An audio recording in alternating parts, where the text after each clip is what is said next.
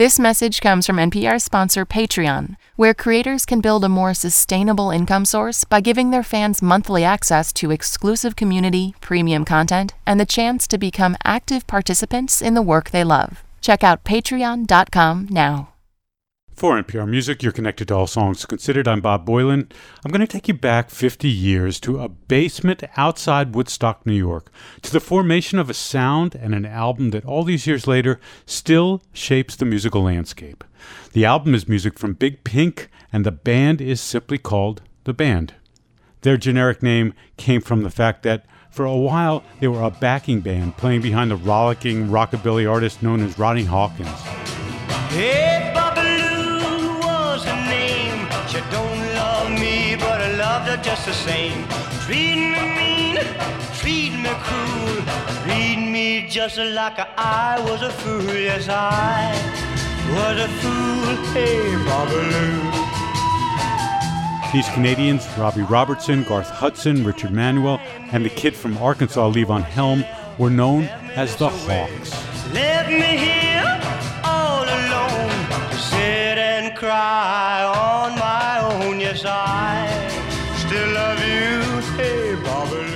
In 1965 and 66, they got work backing Bob Dylan on his world tour, often booed by fans thinking of Dylan as a traitor with his new electric sound.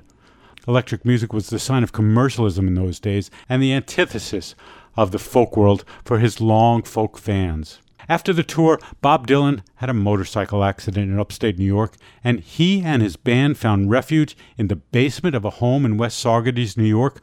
That house, with its salmon pink siding, became known as Big Pink. Dylan and his band recorded a hundred plus songs in that basement, recordings often bootlegged and later released and known as the Basement Tapes. But when Quinn the Eskimo gets here, everybody jump for joy. Come on without, come on within. You'll not see nothing like the mighty Quinn. Like When Bob Dylan wasn't around, the band began to flesh out their own sound in Big Pink. They made a demo and in 1968 went to a studio in New York City and later studios in Los Angeles and recorded that first album, Music from Big Pink. That record turned 50 at the end of July, and a 50th anniversary collection will come out with new mixes, including a 5.1 mix and so much more. I call attention to this record because many of us think that this album is a building block to a genre these days we call Americana. It's a blend of rock and country whose roots go back to that basement. Robbie Robertson was in the band, and in that basement, today he's in a studio in Los Angeles, and I'm at NPR in Washington, D.C. I start my conversation with Robbie Robertson by asking him to take us down to that basement. If you walk down the stairs at this house that we called Big Pink, and we were all down there set up in the way that we would make music there, it was very unimpressive visually. There was like a furnace, it was like a cellar, any cellar. See, it was a big dream of mine to have a place like this, to have a workshop, a clubhouse, a creative space.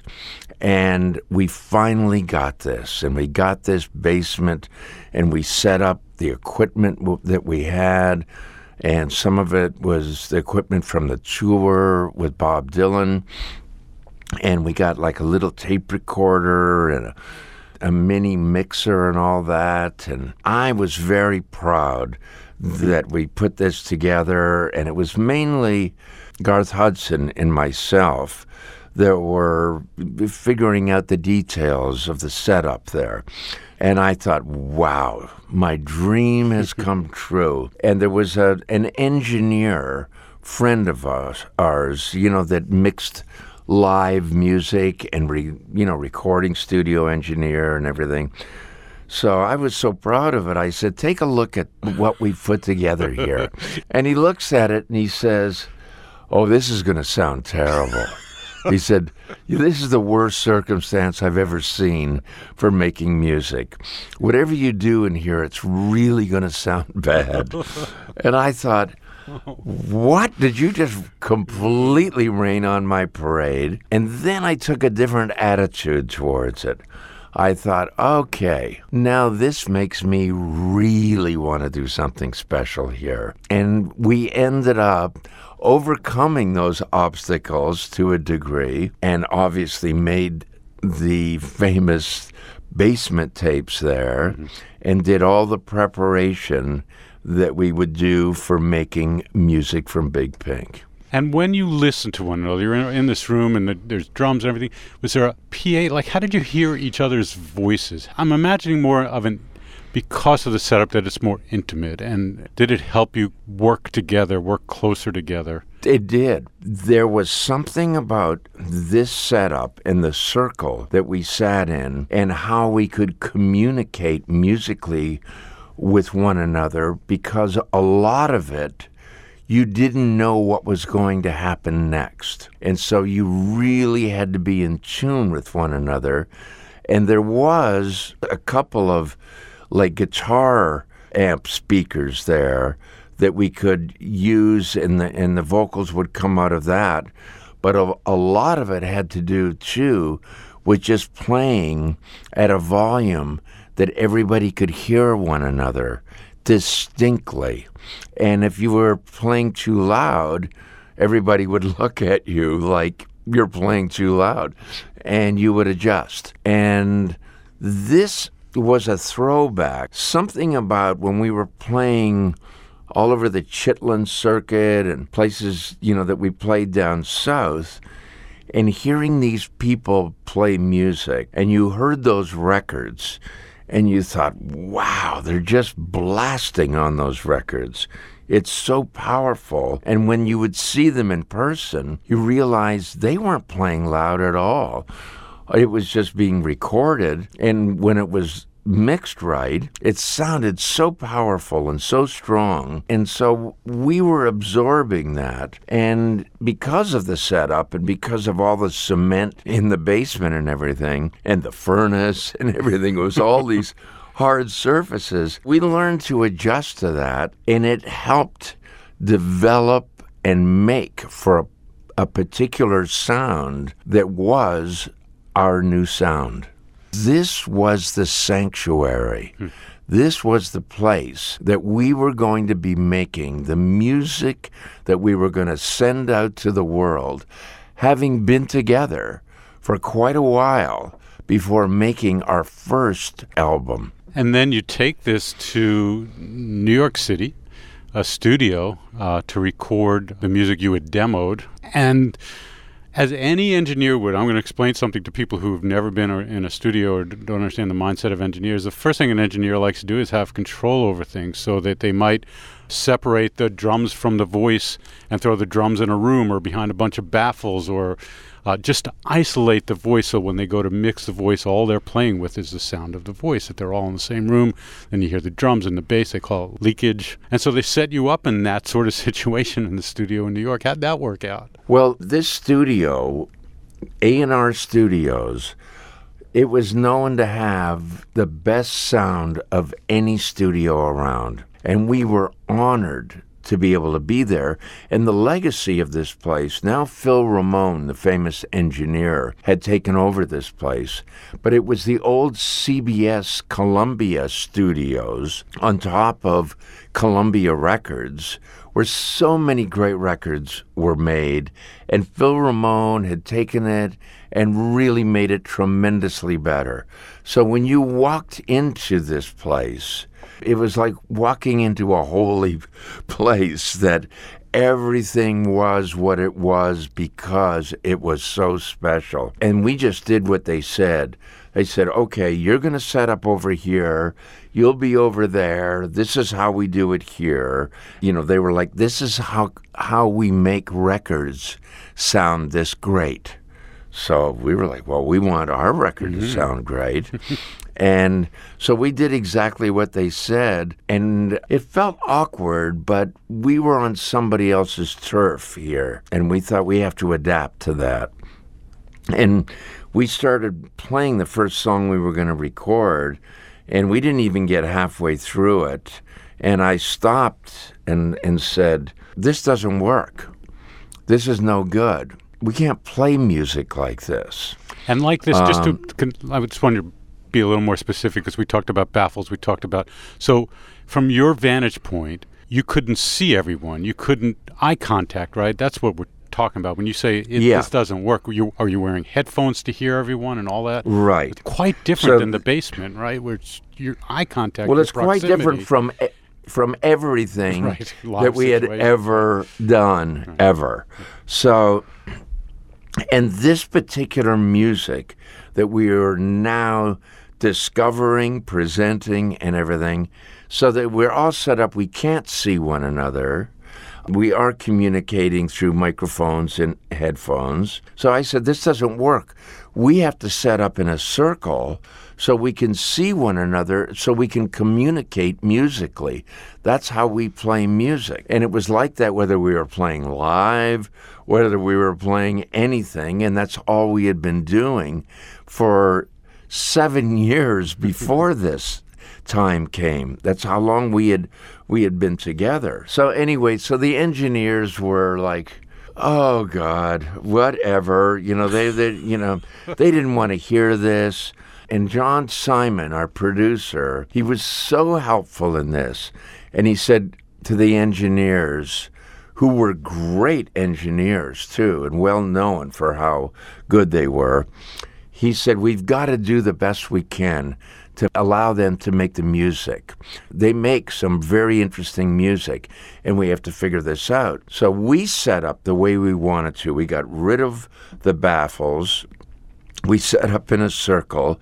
We could see one another. And these engineers were saying, This is going to sound terrible, horrible. It's going to be just nothing but leakage, and we'll have no control over it and you came here to you know for it to sound good and it's not going to sound good. So john asked them about a certain microphone um, an electro voice re15 i remember because it was, it was such a significant moment in all of this. And john said let's put those microphones because they had lots of them. They were cheap microphones in studios. He said let's put those microphones because they don't pick up anything besides what's right in front of them and let's put them on everything. Hmm. And they were like what?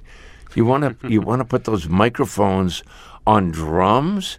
You want people to do their vocals into those microphones it's going to sound terrible. He said we got to try. So they set up all the microphones. We played a little bit and they got levels on everything and we started playing. We come back and we're starting to play the first song again. And What was that song, by the way?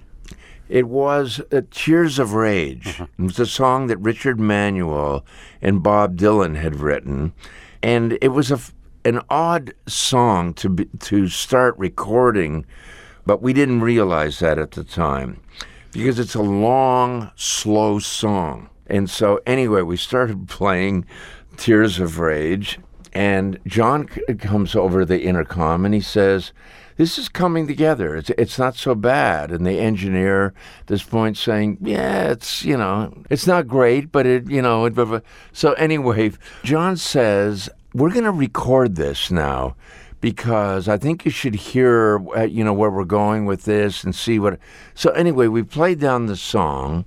We go in and listen, and we stand in front of those speakers in A&R studio, and it is the first time we hear the sound of the band.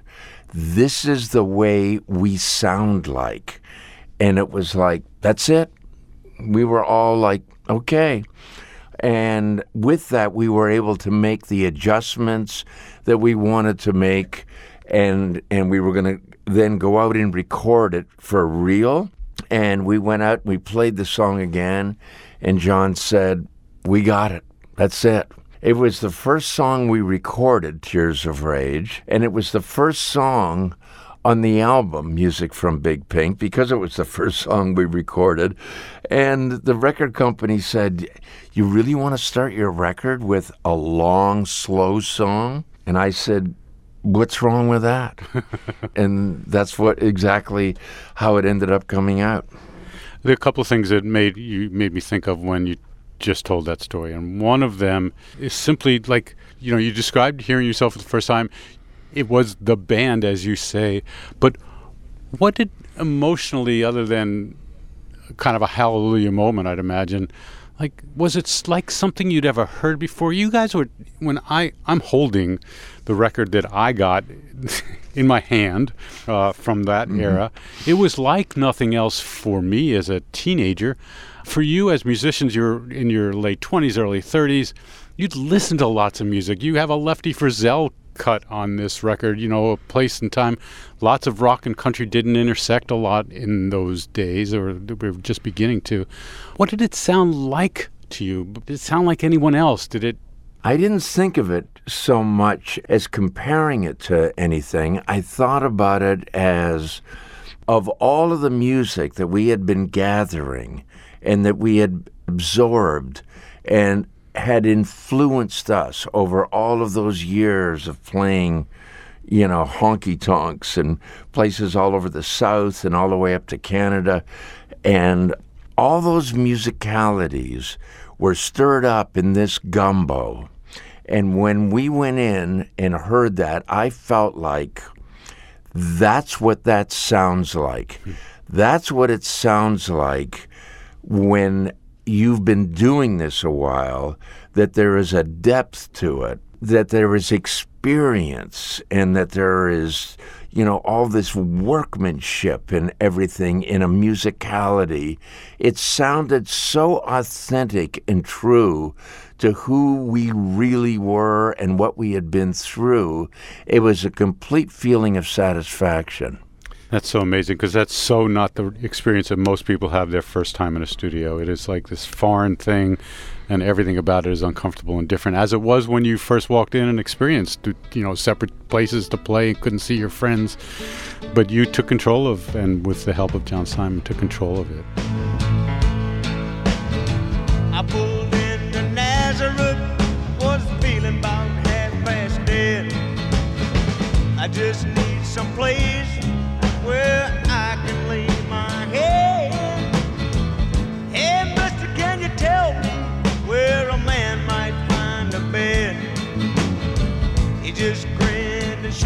hand. No was all he said.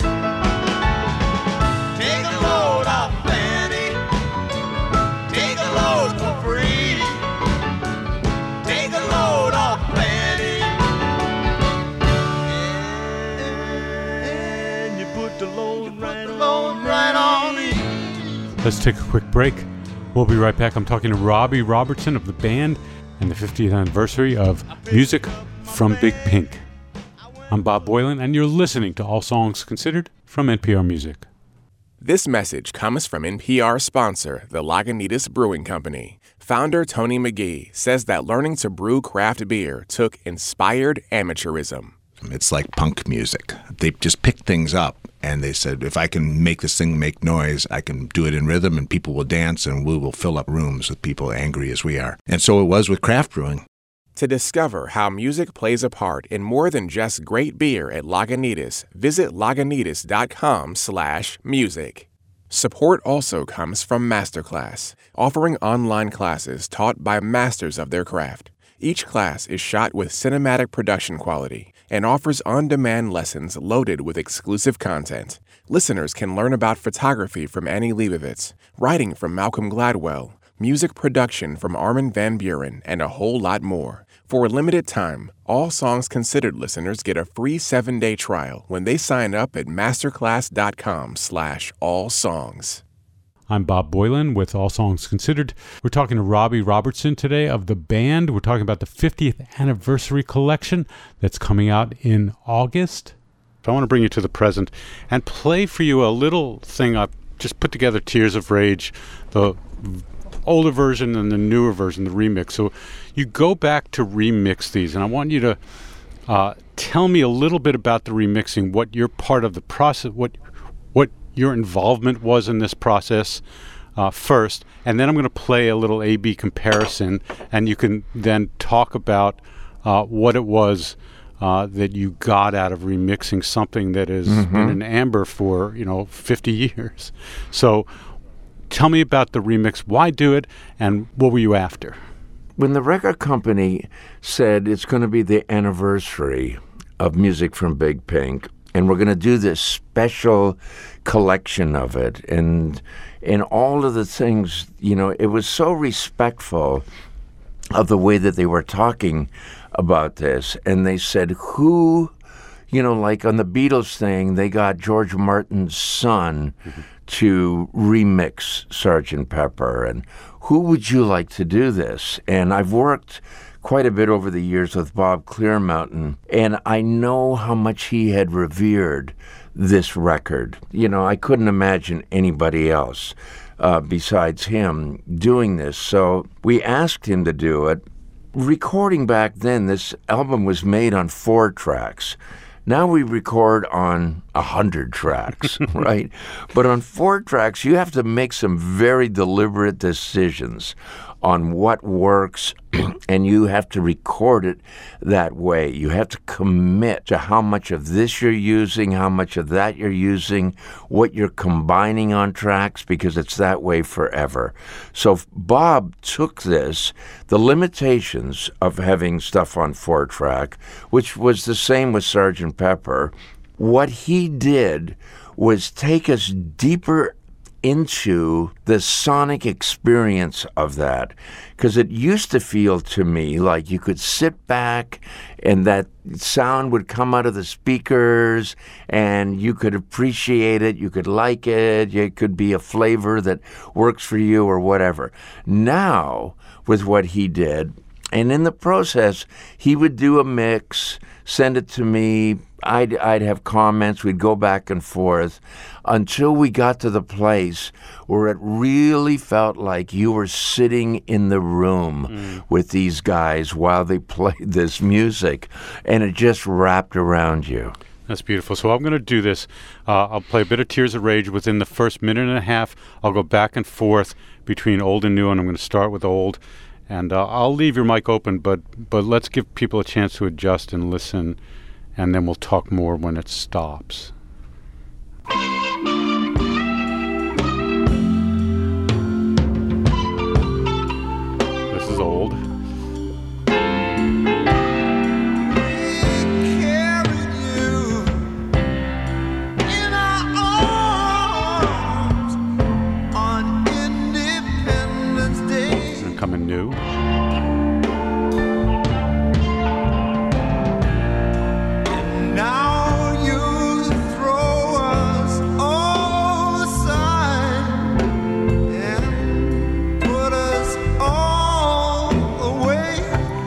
Listen to the placement of the voice here.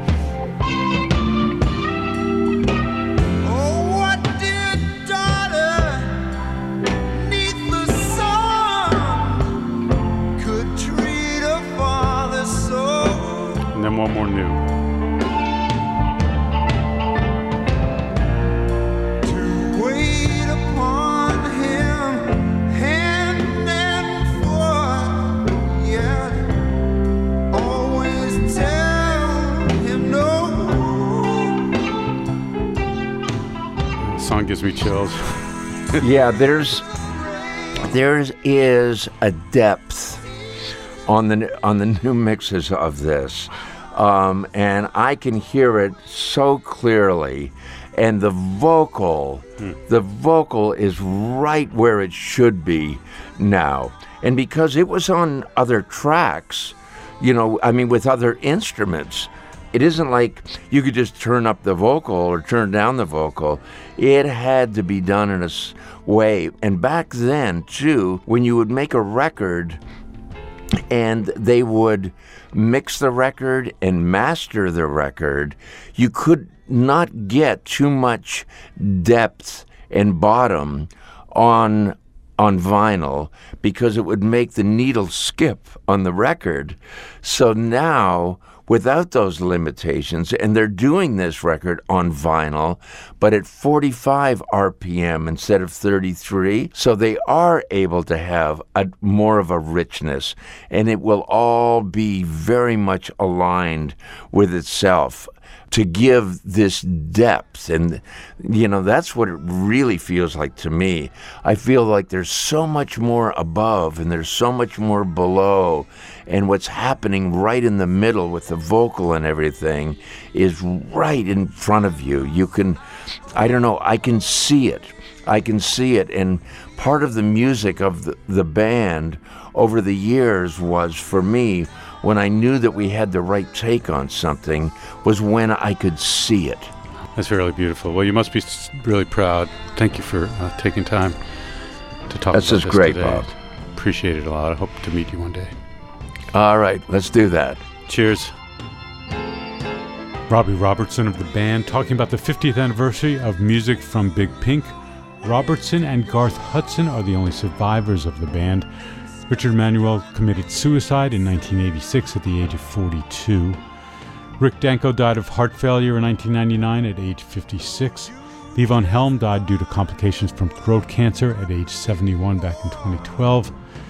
Music from Big Pink gets its grand reissue on August 31st. I'm Bob Boilen from NPR Music.